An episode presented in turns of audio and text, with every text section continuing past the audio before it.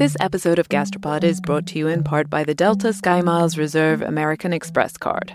One of the great pleasures in life is traveling, especially when there's great food waiting at your destination.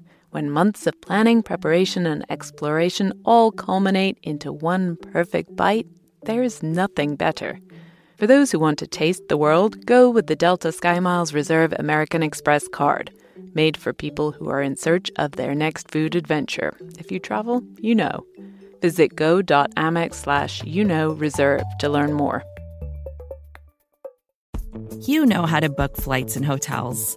All you're missing is a tool to help you plan that unbelievable travel experience. That's why you need Viator. Book guided tours, excursions, and more in one place. There are over 300,000 travel experiences to choose from, so you can find something for everyone. And Viator offers free cancellation and 24 7 customer support for worry free travel. Download the Viator app now and use code Viator10 for 10% off your first booking in the app. Find travel experiences for you. Do more with Viator.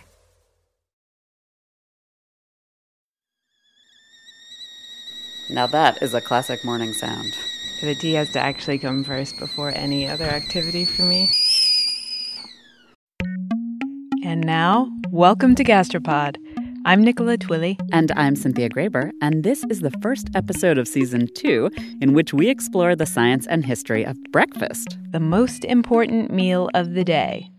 Or is it? All will be revealed. But first, we eavesdropped on each other making breakfast. Now, this is not the best time of day for me, to be honest, but for you, dear listeners, I will do anything.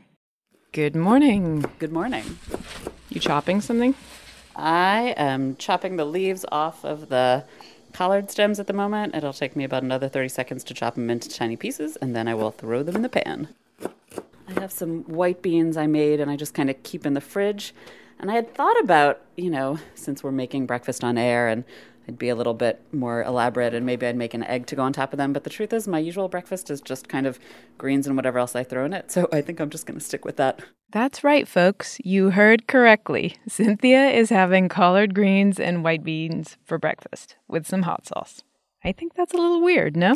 well, um, yeah, I think a lot of listeners would agree with you. And uh, I certainly didn't grow up eating this. I think it all changed for me on a trip to Thailand in 2006. I was offered kale and salty fish for breakfast. It was basically greens with these little bits of salty fermented fish. I just loved it. And I thought, I am not going back. I came home and I started making baby bok choy with fish sauce for breakfast. And I'm not the only one who had a revelation about breakfast while traveling. Here's listener Rachel Bragan. There's this one dish in Mexico called chilaquiles, which is pretty much just like tortilla chips and cheese and some salsa sort of somehow either on your eggs or under your eggs. I can't even quite remember now, but it is so good. um, and it's also something where like when I came back from Mexico, I was on a on a quest to try to find chilaquiles and you know in the Boston area, which is easier said than done. All of the places that I've traveled, there's something just very specific to like that location and that culture that just sort of that comes out at breakfast. Ah. What people eat for breakfast around the world is a fascinating topic. But let me tell you, what's even more intriguing are the different things kids around the world eat for breakfast. And our friend Malia Wollan recently worked on a story for the New York Times Magazine about exactly that. And she discovered some crazy things about what toddlers in the rest of the world are eating. There is some weird stuff in there. The most shocking thing for me, I think, was the Brazilian two year old who was drinking coffee every morning. what stood out for me was this picture of a Turkish girl, and she had this amazing spread of vegetables and cheese and olives and breads. It just made me hungry to look at. Uh, there was a kid in there from Mali who's eating cornmeal porridge and boiled sweet potato and pumpkin and hibiscus flower juice. It wasn't all exotic, though. One of the things Malia was surprised about was the popularity of a certain rather delicious chocolate hazelnut spread? I talked to people in countries all over the world, from Pakistan to you know the Netherlands to Turkey, and I was amazed by the global dominance of Nutella. But Nutella aside, there really was some pretty hardcore stuff. There was this Japanese toddler who had a whole bunch of sort of different little dishes fish, pickled vegetables, and this slimy, mucousy, fermented soybean thing called natto. I love the part about how that little kid threw up when she first tried natto, but now adores it. And it made me think about the way toddlers eat here in America. Things are bland and, and a little sweet, and there's a perception that kids won't like funky flavors and textures. We asked Malia if there was any science about how kids learn to love these flavors. Yeah, so there's there's a couple different things going on here. It's kind of there's like a, a biological force at play and a social force at play. And the biological one is really interesting, and that is that babies in utero are experiencing flavors through um, molecules from what their mothers are eating. The molecules travel through the umbilical cord and the baby experiences them. Babies actually show preferences for foods they were exposed to in utero, which is called prenatal flavor learning. So there, there's that. If we want our kids to have more diverse palates, we ourselves, mothers at least, should should have more diverse palates. And then there's the social part is that research shows that most young omnivores will reject food on on the first try. It's just a innate response, which makes sense. You know, something might be poisonous, so they will often spit it out or they'll make a funny face. But there's actually kind of a, a lot of research on picky eating, and if you expose the child repeatedly to the same food, they kind of learn from both watching adults eat it and also by just repeated exposure that something is safe and they'll they'll learn to eat it. I thought that was really interesting and I loved the descriptions of all the the Korean um, toddlers on YouTube getting their first bite of kimchi and yeah, I mean they're hilarious, and and a lot of them. I mean, it's kind of um, amazing. You know, you think a lot of parents, you, you just have this assumption that a baby or a young toddler would would need blandness, but that that actually turns out not to be true. And you know, even spicy foods. Obviously, you can't give a baby really spicy foods, but these YouTube videos show parents sometimes they'll do a quick wash of kimchi in water so some of the chili comes off but oftentimes they'll just give them a little piece of kimchi and you know the baby watch the, the baby react are comical and it's just kind of a rite of passage it's just something you know you you're learning to experience the foods of your culture and and eventually i mean it's actually amazing some of these youtube videos you see the first reaction baby nearly cries after trying kimchi and then you know within a couple minutes they're reaching for more I don't know. I, I think kimchi is pretty fantastic for breakfast. Rice, tofu, some kimchi, delicious. And you are not actually alone, Cynthia. Gastropod listener William Lee emailed and told us that he and his family usually have like a smoothie on a work day. And then on the weekend, they have a more elaborate breakfast. And, he said, they sometimes get to eat a traditional Korean breakfast. There's rice, brothy soup, some kimchi, vegetables, and maybe a fried egg or two. William, I think that sounds fantastic. So, while you were making your white beans and collard greens, I was scrambling some eggs to have on avocado toast with a little bit of leftover smoked salmon. And I am much more normal than you, as it turns out. As far as that dish goes, yes. The average American breakfast, according to a 2013 survey, is some or all of the following coffee, tea, fruit juice, cold cereal, hot cereal, milk, bread, eggs, and fruit. I have no idea why cooked greens aren't on that list. But really, the list sounds like what breakfast should be, right? I bet most of our American listeners are thinking, sure, that is what breakfast is but it hasn't always been that way. At all. I called historian Abigail Carroll to talk about the history of breakfast. She wrote an excellent book that I highly, highly recommend. It's called Three Squares, and it's the history of how American meals got to be the way they are. Listeners, you're going to have to read this book to find out about lunch and dinner. But let's start with the beginning breakfast. So, Abby, if I had joined an American family for breakfast in the 1600s and early 1700s, what would they have been eating? Well, Americans in the 1600s and early 1700s did not subscribe to the idea of breakfast food that we cherish so strongly today and really, I think, adhere to pretty religiously. There was no such thing as breakfast food. People were eating a lot of leftovers. They were eating what was on hand. They were eating, you know, uh, bread, toast, toast and cheese, toast, cheese, and beer. They might stir up a hasty pudding, which is basically a cornmeal mush.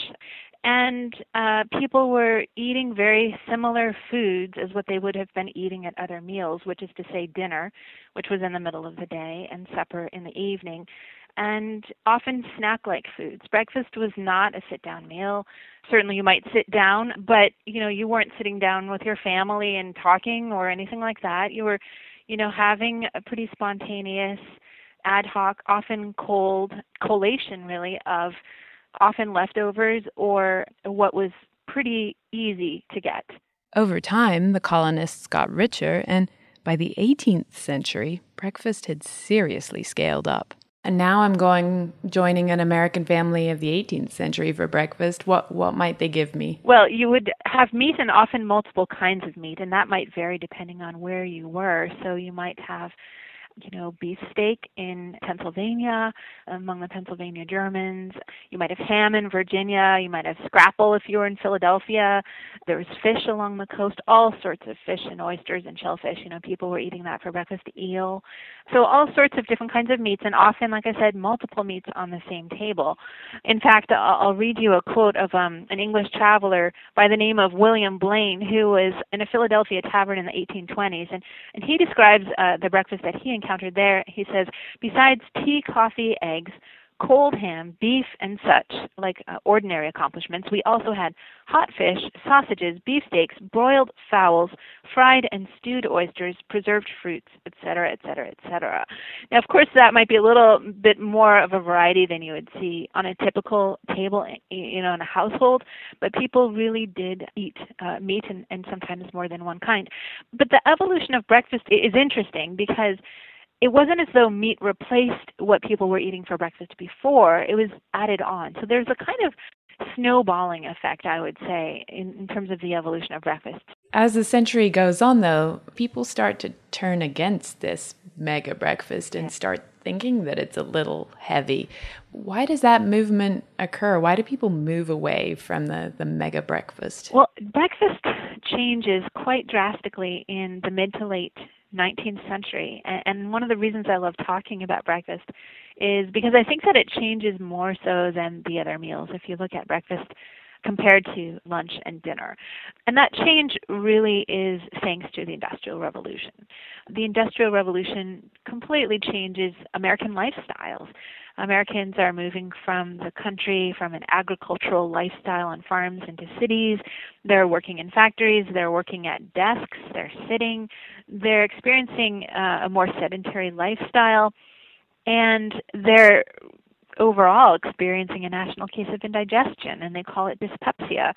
And magazines and newspapers are just overflowing really with rhetoric about this dyspeptic um, condition and what to do about it if you have it and how to avoid it if you don't have it. I am not surprised. That amount of food sounds completely overwhelming. I was thinking about Abigail's descriptions of those 18th century breakfasts when I spoke to nutrition scientist PK Newby. She's here in Boston. She teaches at Harvard and Boston University, and she has a blog to teach the public about healthy eating. I went over to her apartment to meet with her. By the way, she also made me breakfast. Later, I'll tell you what we ate. But back to these huge, huge meals. I asked PK her opinion on the large versus small breakfast. I think that people eat too much in general, including at each meal. So I that does not sound like a very good idea to me at all. There's a Japanese motto that means that you should basically eat to where your stomach is up to 80% full. And and for many people in the US that's sort of you can't even understand that. If you're not a food coma, then what was the use, you know? No, this is not the way we should be thinking about food. Nikki, basically she was saying that the concern today is the obesity epidemic, not the epidemic of dyspepsia, but the answer is the same, not to eat a tremendously big breakfast. You know, it's funny. When I was talking with Abigail, I said exactly the same thing. This national case of indigestion in the 19th century is basically like the obesity debate of its day. You have all these magazines filled with diet advice, and you have your Dr. Oz type sort of quack figures, and you have questions of morality getting swirled into a food and consumption issue. And out of that, you have a handful of people who actually really managed to transform what we eat for breakfast. These are people who went on to become household names, like Graham and like Kellogg. Well, it is really interesting that you point to the fact that a few people have their hands in this pot that we call breakfast, and the other meals evolved, I think, a little bit more organically than breakfast. But breakfast, more than the other meals, was really an invented meal, and it, it was shaped by very specific personalities. How did breakfast cereal get invented? Well, it, it got invented, you know, we know very specifically at sanitariums, and and most specifically at a sanitarium ran run by a doctor by the name of James Caleb Jackson. His sanitarium was in Dansville, New York. FYI, in case you're wondering, a sanitarium in the 18th and 19th century is basically a health spa today, not a mental institution. People suffering from chronic indigestion would go and stay at them in the hopes of a cure. And in 1863, at the one run by James Caleb Jackson, breakfast cereal was first invented. And he experimented with new ways to serve his patients um, graham flour or, or wheat based foods basically these the food was so boring and so monotonous that the people who ran these sanitariums were very concerned about losing their patronage to the sanitarium down the street or in the next county that you know was was offering maybe cheating a bit but offering you know something uh, that was more appealing. And so there was a need for innovation.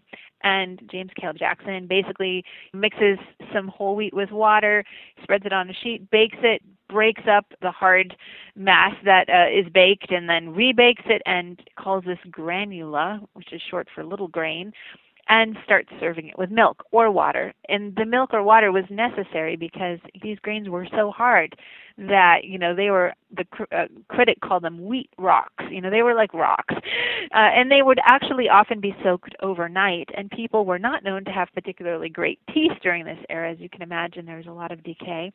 So breakfast cereal served a real purpose there and was initially invented really just for these patients at the sanitariums.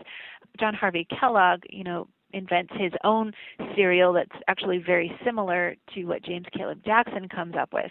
And John Harvey Kellogg has the audacity to actually name his cereal the exact same name, Granula, gets sued for it and changes the name to granola. Um, you know, later invents corn flakes and other uh, breakfast cereals, and you know, and then of course there's uh, other cereals that are invented around this time. Uh, Charles Post comes up with grape nuts, but all of these cereals are, are basically seen as a panacea, and eventually marketers get their hands on it. John Harvey Kellogg's brother, Will Keith Kellogg, was um, an entrepreneur and much less interested in the health of the sanitarium patients than making a buck. And so, you know, he really is the you know the machine behind uh, the marketing of of Kellogg's. That's what I was going to ask about because I, I mean, to my mind, sausage, eggs, and a muffin is infinitely more appetizing than grape nuts. Yeah, yeah. So how did these new breakfast cereals catch on and become popular? I mean, America's not a country known for its willingness to to uh, sacrifice taste and flavor for health. So, how did people convince people to eat these things, these wheat rocks? Well, I think people were suffering, and this, you know, actually seemed like something that they could do and was probably to a certain extent effective because there is a big difference between that feast of a meal that I was describing earlier and a bowl of, of cereal. But the other factor that we haven't talked about yet is convenience. And, you know, that was actually a motive as well. In fact, John Harvey Kellogg, I think when he was a medical student living in a tiny apartment with very little in terms of kitchen amenities in New York City, was beginning to dream about, you know, how could how could one have a healthy grain-based breakfast without having to cook a lot or spend an hour in front of the stove and then have to clean up afterwards. And so the breakfast cereal was the answer to that conundrum, and it, it was basically a, an instant breakfast. So you have you have a nation that is desperate for a for a cure. You have um, sort of a lifestyle that is speeding up this urbanization process and people having to go to work in factories and not having time to make and clean up a big breakfast. It's like breakfast cereal is really the first big um, successful experiment with highly processed food that is marketed pretty heavily that has yes, ended up being sort of the way Americans eat now, but this was the this was the leading edge of that. It was, and it's very ironic. I hadn't thought of it before, but being one of the first, you know, highly processed foods, it was also a health food. When we don't usually think of processed foods and health foods as being the same, but in this case, they were. I think what made breakfast cereal a health food was as much as what it was not as what it actually was.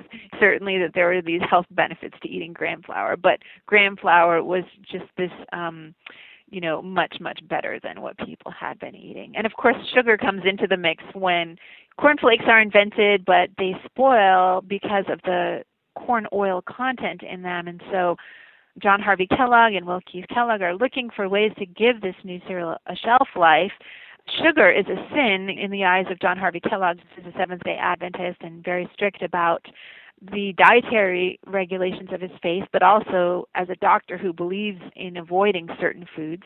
But Will Keith Kellogg accidentally, you know, discovers or experiments with and finds that sugar actually acts as a preservative when added to the cornflakes. And they had quite a split over that, a disagreement. But Will Keith wins, and eventually, you know, cornflakes become what they are, perhaps thanks in part to the addition of sugar. That is so fascinating. Cereal becomes shelf stable in part because of the addition of sugar. Shelf stable and much more popular. But the amount they added then was nothing compared to the sugary cereals of today. I asked PK what she thought of cereal. Her husband eats it every day, the whole grain kind, of course. Cereal is a is the standby and the go-to for so many Americans, and it's a tricky one in some ways, but not so tricky in other. The fact is, it depends what cereal you're eating. Anyone who has wandered through the supermarket knows that there is a massive, massive array of hundreds of different cereals, and they differ greatly in their nutrient content. But you're saying not not cocoa puffs. Stay away from the sugary cereals. Those are just pure sugar. That's no different from, you know, any of your muffins or pancakes or anything like that, those are just not great choices at all. You know, that's like a bowl of sugar. I ate Cocoa Pops as a kid, and there is nothing wrong with me. Nothing at all. Okay, whatever, Cynthia. but isn't it better to eat a sugary cereal than no breakfast at all? Like, not eating breakfast is the worst, right? That's not actually the case. You're probably thinking about this idea that breakfast is the most important meal of the day. I think that idea became popular because there had been these studies that seemed to show that if you wanted to maintain a healthy weight or if you wanted to lose weight, you should definitely eat breakfast. But that turns out not to be true. A few years back, I and some colleagues with, with Dr. David Allison down at University of Alabama, Birmingham, we wrote a piece on the myths and perceptions about obesity. And breakfast consumption was in that list of things that is presumed to be associated with obesity, and meaning those who eat breakfast are likely to be less obese or have less weight gain. However, it was really based mainly on observational evidence. And what we mean by observational is those based on observational studies, which are studies that are not randomized, they're not controlled trials. Like, do those who eat, eat breakfast, are they more likely to exercise? That type of thing eating breakfast might be correlated with other healthy lifestyle factors. So until you do a study design that really isolates eating breakfast as the element under consideration, you can never really be sure that that was the variable that was most important. There were some new studies that were published this year that called those observations into question. What did those studies look at? So the breakfast story is, a, is sort of a great story about the progression of science because we have a whole bunch of observational studies. They suggested that breakfast may be associated, but it was equivocal. We then had some more uh, stringent study designs performed recently, which are those randomized controlled trials that we were just talking about. And they found there you have it that uh, breakfast, in fact, was not associated with weight loss. And they did this by randomizing some people to eating breakfast and some people to just going about their day as normal and some people to skip breakfast. And after 16 weeks, they found no difference in weight loss among those groups. In another study, scientists found that people who skipped breakfast seemed to have consumed slightly fewer calories during the day, but they also seemed to have moved slightly less. But I love breakfast. I could never skip it. Me either. I am not a breakfast skipper. But the point is, if you want to skip it, go ahead. It's not a big deal. And if you need the energy in the morning, eat. Okay, So grown-ups can choose whether to have breakfast or not. But what about kids? I have friends who are teachers who say that breakfast is crucial to whether kids can learn or not. I asked PK about that too, and the short answer is it's complicated. So there's a lot of research about how what we eat impacts cognition and attention. And a lot of that research has been in kids as it relates to breakfast consumption because it's a natural question. And furthermore, much of that research and much of that thinking is related to free breakfast programs. My understanding uh, of some of that research, though, is that it's complex because it very much depends on the child in question. Um, an interesting review came out showing that it sort of depended on the child's IQ, it depended on the child's weight status, it depended on whether that child had eaten breakfast or not eaten breakfast, it depended on what they ate for breakfast, it depended on what their activity level was during that day. Well, we have a word for that in epidemiology, which is that when you have so many different effects, then you start to worry if that effect is real or not, because there's too many conditions under which it changes. Hmm, not so cut and dried after all. No, it's not. But what PK said is pretty simple is that if you or your kids do eat breakfast, then you should make sure to eat a good breakfast. This episode of Gastropod is brought to you in part by the Delta SkyMiles Reserve American Express card. You know that feeling when you try a new food for the first time and your mouth experiences these brand new flavors and sensations? It's like, wow, I didn't even know a food could do that. This happened to me when I went on this amazing trip to the northern tip of Queensland in Australia. We were so far north that we were off the country's electrical grid, and we were staying on a banana farm where they grew dozens and dozens of different kinds of bananas. In the morning, I woke up to a basket full of some of the most bananas bananas you can imagine. Red ones that were super soft and sweet, like raspberries, and small finger sized ones that were sort of floral, and even blue ones that tasted exactly like vanilla ice cream. Life's too short to pass up extraordinary experiences. And if you're ready to take your next big food adventure, go there with Delta SkyMiles Reserve American Express card. If you travel, you know. Visit go.amex slash you know reserve to learn more. Fox Creative. This is advertiser content from 26.2 Team Milk and their new docu-series Running Sucks. Is running the worst? Yeah. Do you love it? Do you hate it? I hate it so much. I hate it so freaking much. That you're a real runner now! I hate it. I'm Abby Ayers, a 37 year old mom from Utah who found herself running across the Manhattan Bridge in my first race ever. Running Sucks celebrates women who run and the running communities that carry them across the finish line.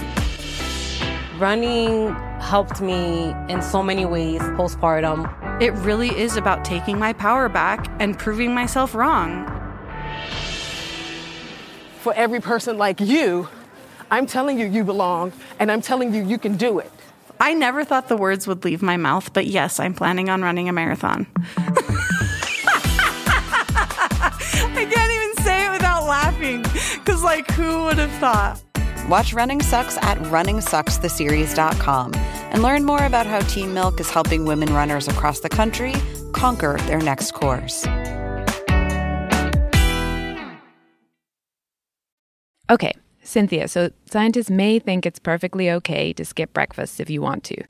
But did PK have any actual science to share on what to eat if you do like breakfast, like me? She did, but I'll preface it with this. First, she told me what not to eat and why. Be warned, she is basically trash talking some pretty common American breakfasts. There are sweets like muffins and waffles and pastries and pancakes, and also there's white flour, bagels, and white toast. Those foods they are quickly metabolized. They lead to a spike in blood sugar. They lead to a spike in insulin. And then you have that dip that people are, most people experience, which is sort of like, I don't want to talk about the word sugar high because I think that's a little bit sensationalized. But the point is, this is a real physiological phenomenon where you get that burst, that quickly metabolized, that spike in, in in sugar and insulin, and then you uh, quickly dissipates, and so then um, you will feel hungrier sooner, so you're more likely to overeat, and so that's not a pattern you want to have in your life because it is a risk factor for type two diabetes. It is a risk factor for cardiovascular disease, and it is definitely a risk factor for weight gain We know that a, a, diet that tends to be high in refined grains, and that is all of those sweet stuff we were just talking about that Americans often choose for breakfast because they're on the run, um, is not going to work out well. I think the standard American breakfast is going to lead to metabolic effects that put you at long term risk for, for chronic diseases. PK also said that juice is the same thing. Whole fruit is fine, but fruit juice is basically a straight shot of sugar. Same metabolic reaction. Well, juice I can live without. But I live in New York City, and a bagel is a thing of beauty. I do love bagels. And even PK admitted that bagels are, in fact, delicious. Muffins, too, and sometimes she eats them as a rare treat. But she said for her, they're not everyday foods. You know what's interesting, just to dive back into the history of breakfast again? So, muffins and scones and crumb cakes and all of that, they were a status symbol when they first arrived on the American breakfast table. They were actually sort of a poster child for American progress, according to Abigail. Well, they start showing up in the 1830s, 40s, 50s, basically with the invention of the cook stove. But in combination with a few other things that come on the scene. First of all, wheat was not successful, at least in New England in the early years uh, of settlement. But, you know, with the opening of the Mid Atlantic and then later the Midwest and the building of the Erie Canal, you start to have really an American breadbasket.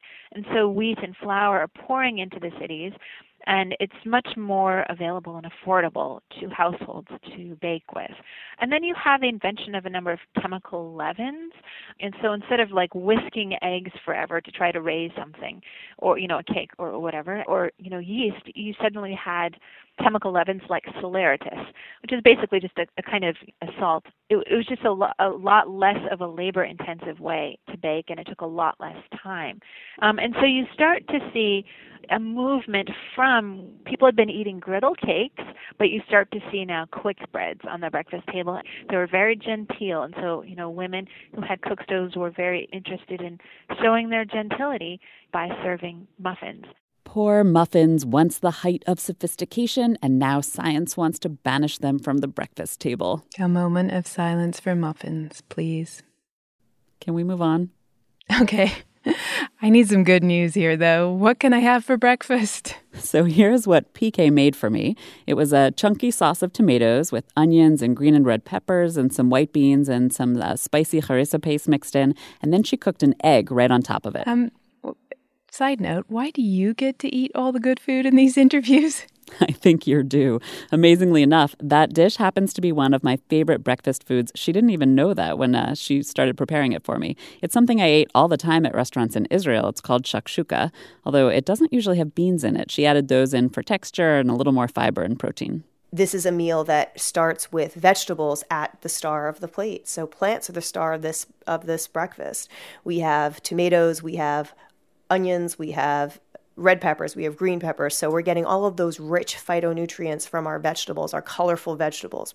We have white beans in there. A lot of people don't do beans for breakfast. Sometimes, right? Certainly in Mexico, you have huevos rancheros that can maybe have some beans, uh, but people don't eat enough beans. And a great source of fiber, great source of protein, great source of minerals. And by the way, a lot of these foods are filling. They really help to feel our stomach feel full. Now, I love eggs they're delicious. Um, you throw an egg on anything, you have that runny yolk, and oh, it's so good. You can throw an egg on anything, and you have that protein and many, many minerals, especially in the yolk. Uh, forget about egg white omelets; those days are over. Unless you have a problem with cholesterol and other issues, most people eating an egg a day is fine, or eating an egg a few times a week. So, breakfast, vegetables, beans, whole grains, maybe eggs, things that fill you up and help you feel full and energized for longer. Basically, kind of sounds like my breakfast. There is no need to boast, Cynthia. Mine was not so far off either. But you know, not everyone has time to cook in the morning. That's true. I often eat leftovers from dinner. PK said she often just eats a piece of toast with peanut butter or a piece of toast with some baked beans. Oh, now that is a classic English delicacy beans on toast perfect for breakfast, lunch, or dinner. And that is actually her biggest point. It's the idea that a healthy breakfast is basically just a healthy meal. So, the kind of breakfast I made for you today illustrates what we know about nutrition to be good for health, and it has nothing to do with it being breakfast. You and I joked that if you were originally going to come here for five o'clock, I would have made you the same thing. I often have this exact thing for dinner. So, I love breakfast. I just don't always eat it when most people think about classically breakfast. Um, but it's the what that I think is the critical thing that we have enough research about that people can really use that to change their behavior. And I think the when is very much an individual thing. For PK, the important thing is what we eat, not when we eat it. But strangely enough, there is some science about how when you eat makes a difference. There have been studies showing that restricting the hours that mice ate, eating between, say, only 9 to 5, it helped mice lose weight even if the animals consumed the exact same number of calories. And then there's the timing of that classic American morning beverage, coffee. I cannot believe we've got this far into breakfast and we haven't talked about coffee yet. For most Americans, it's the most important part. But before we get to coffee, we have another breakfast story from listener Enrique Suarez. It kind of needs a trigger warning if you're fond of small, furry creatures. My worst breakfast experience happened when I was about 12 years old in Venezuela, where I grew up. It was Easter, and my grandma had invited all of the family to have breakfast at her place. There were scrambled eggs, arepas, cheese, hot chocolate, and then this bowl of what looked like canned tuna in tomato sauce.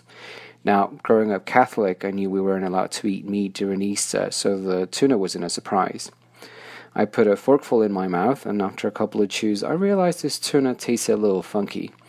I asked my uncle, who was the cook, what he had seasoned the tuna with because it tasted sort of off, and his response that's not tuna, that's capybara. Now, for those of you who are unfamiliar with capybaras, they are the largest rodents in the world. Think huge guinea pigs. And the Catholic Church allows people from landlocked regions to eat capybara during Easter, given that they have little to no access to fresh fish. I wasn't a picky eater, but this was way too much for my 12 year old self. First, it was way too funky and gamey for my taste. And secondly, and perhaps worst of all, I love capybaras. I spent afternoons watching them run around and swim at the zoo, and I thought they were really cute.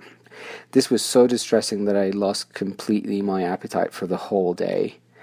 And from that point on, I never ate anything I wouldn't immediately recognize. I needed to know exactly what I was eating. I was especially paranoid around religious holidays and breakfasts. Now I'm a vegetarian, so I don't have to worry about it. But still, every time I see a capybara, I can't help but wonder how on earth did you end up on my plate? Bobby, these Rice Krispies are swell. Look, they float. Sure, and it's so crisp, it's noisy. Hear it?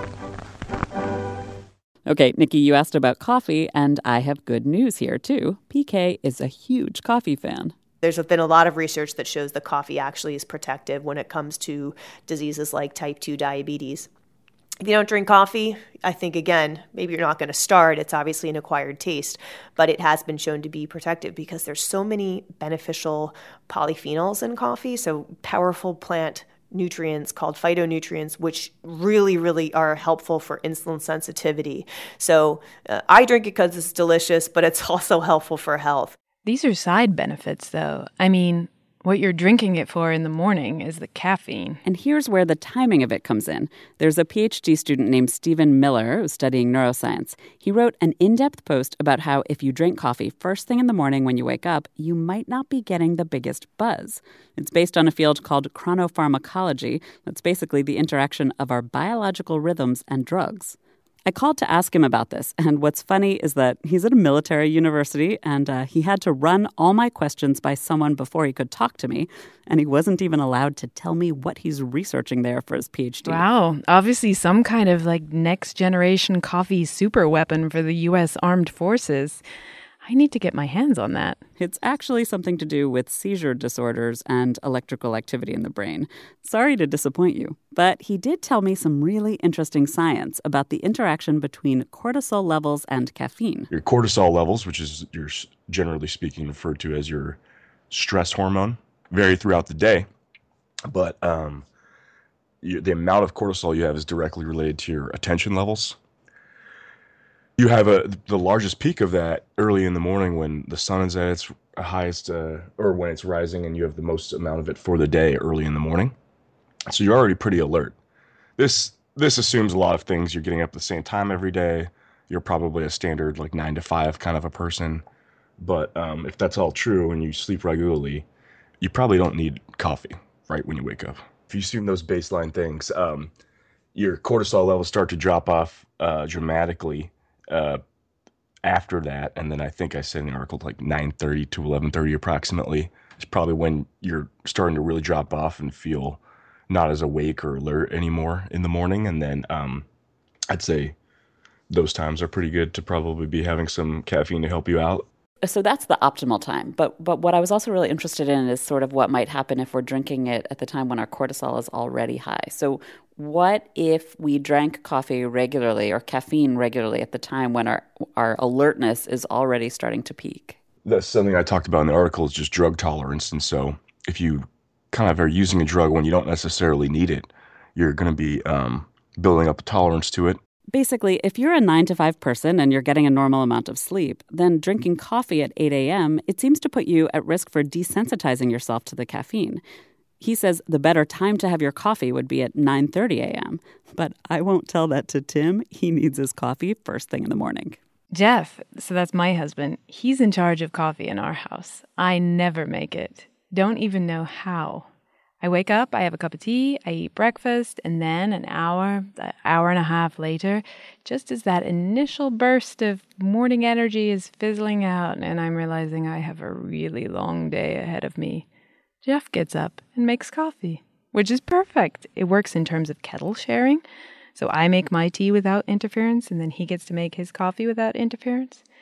And it works in terms of chronobiology because I get a hot, fresh cup of coffee when I most need it.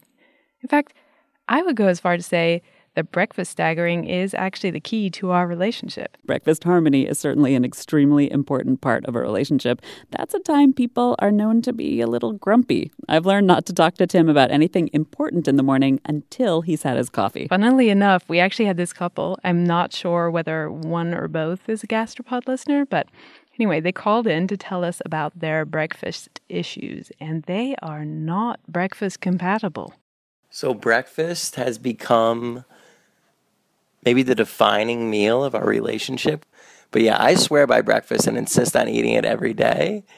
And Bianca here, basically, yeah. What do you do? Do you you kind of fight me on it, sort of? So I really hated breakfast, but then because you've been forcing me to eat breakfast, I actually you should be happy about this. I actually really have started to integrate it into my routine it still doesn't solve the problem of me forgetting to eat lunch. So.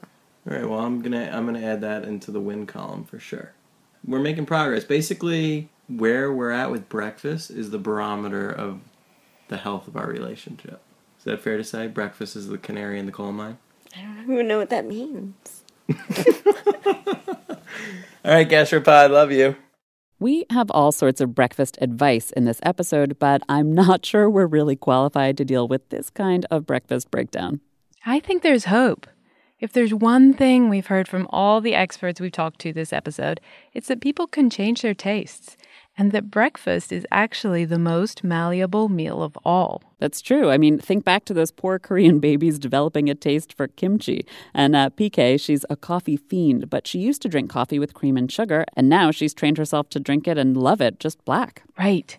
And Malia also told us that breakfast is the first meal to change in immigrant households. I spoke with this um, professor of food studies at NYU, Krishnendu Ray, and he he studied um, immigrants who come to America, what how their kind of their culinary traditions change, and he says that actually breakfast is the kind of first meal to go Western. So so immigrants arrive, they'll often convert to an American style breakfast relatively quickly. You know, they'll start eating cold cereal, but they'll become more traditional when it comes to dinner. So oftentimes they'll eat um, even foods that are even kind of more traditional to their home country. So it's kind of interesting that that breakfast is kind of the the first meal to fall to kind of industrial Western pressure. What's so interesting about that is that Abigail also told me that the American breakfast is really, in the end, the ultimate capitalist meal.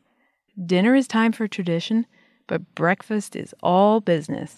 You know, I think one of the most interesting things about the rise of breakfast cereal and toast and that light breakfast is the way that it accommodated uh, American desire to work. And I think that, you know, work probably shaped our meals more than anything else. Before I wrote this book, I I thought of food and meals as something that you know we valued for their own sake. We do to a certain extent, but I really see that what has shaped the meal more than anything is work. And i think that in our society work really trumps the meal and the meal um, accommodates work. Um, and you see that in toast and cereal which you know get you out the door and they give you just enough fuel but not too much because if you had too much you'd be lagging and you wouldn't be very productive or efficient. So it's a very capitalist kind of meal and with that, we have delayed long enough. Let's finish getting our breakfasts ready. We are sticking it to the man with a proper breakfast. I'm so proud and hungry. Okay, I'm as- I'm assembling. I got my toast. Oh god, I have avocado on my mic now. Yum. Greens and hot sauce and some beans always always makes me happy. Okay, so my eggs are ready. I'm having this. Okay, yeah, time to eat. All right, enjoy. Huge thanks to Abigail Carroll, author of the excellent book Three Squares, as well as PK Newby, who made me the world's healthiest and most delicious breakfast, and Stephen Miller, who wrote about the chronopharmacology of coffee. And of course, the lovely Malia Wollan, who plays a key role in the gastropod creation story, actually. She runs the UC Berkeley Food and Farming Journalism Fellowship, where we met. And thank you all for listening. This episode of Gastropod is brought to you in part by the Delta SkyMiles Reserve American Express card. You, dear listener, already know about the transformative power of food. You're probably thinking about food right now, aren't you? Look, we get it. Sometimes a craving is more than a craving. It's a calling that you have to indulge, even if it takes you thousands of miles to get there. For those who want to taste the world, go with the Delta SkyMiles Reserve American Express card, made for people who are in search of their next food adventure. If you travel, you know. Visit go.amex slash you know reserve to learn more.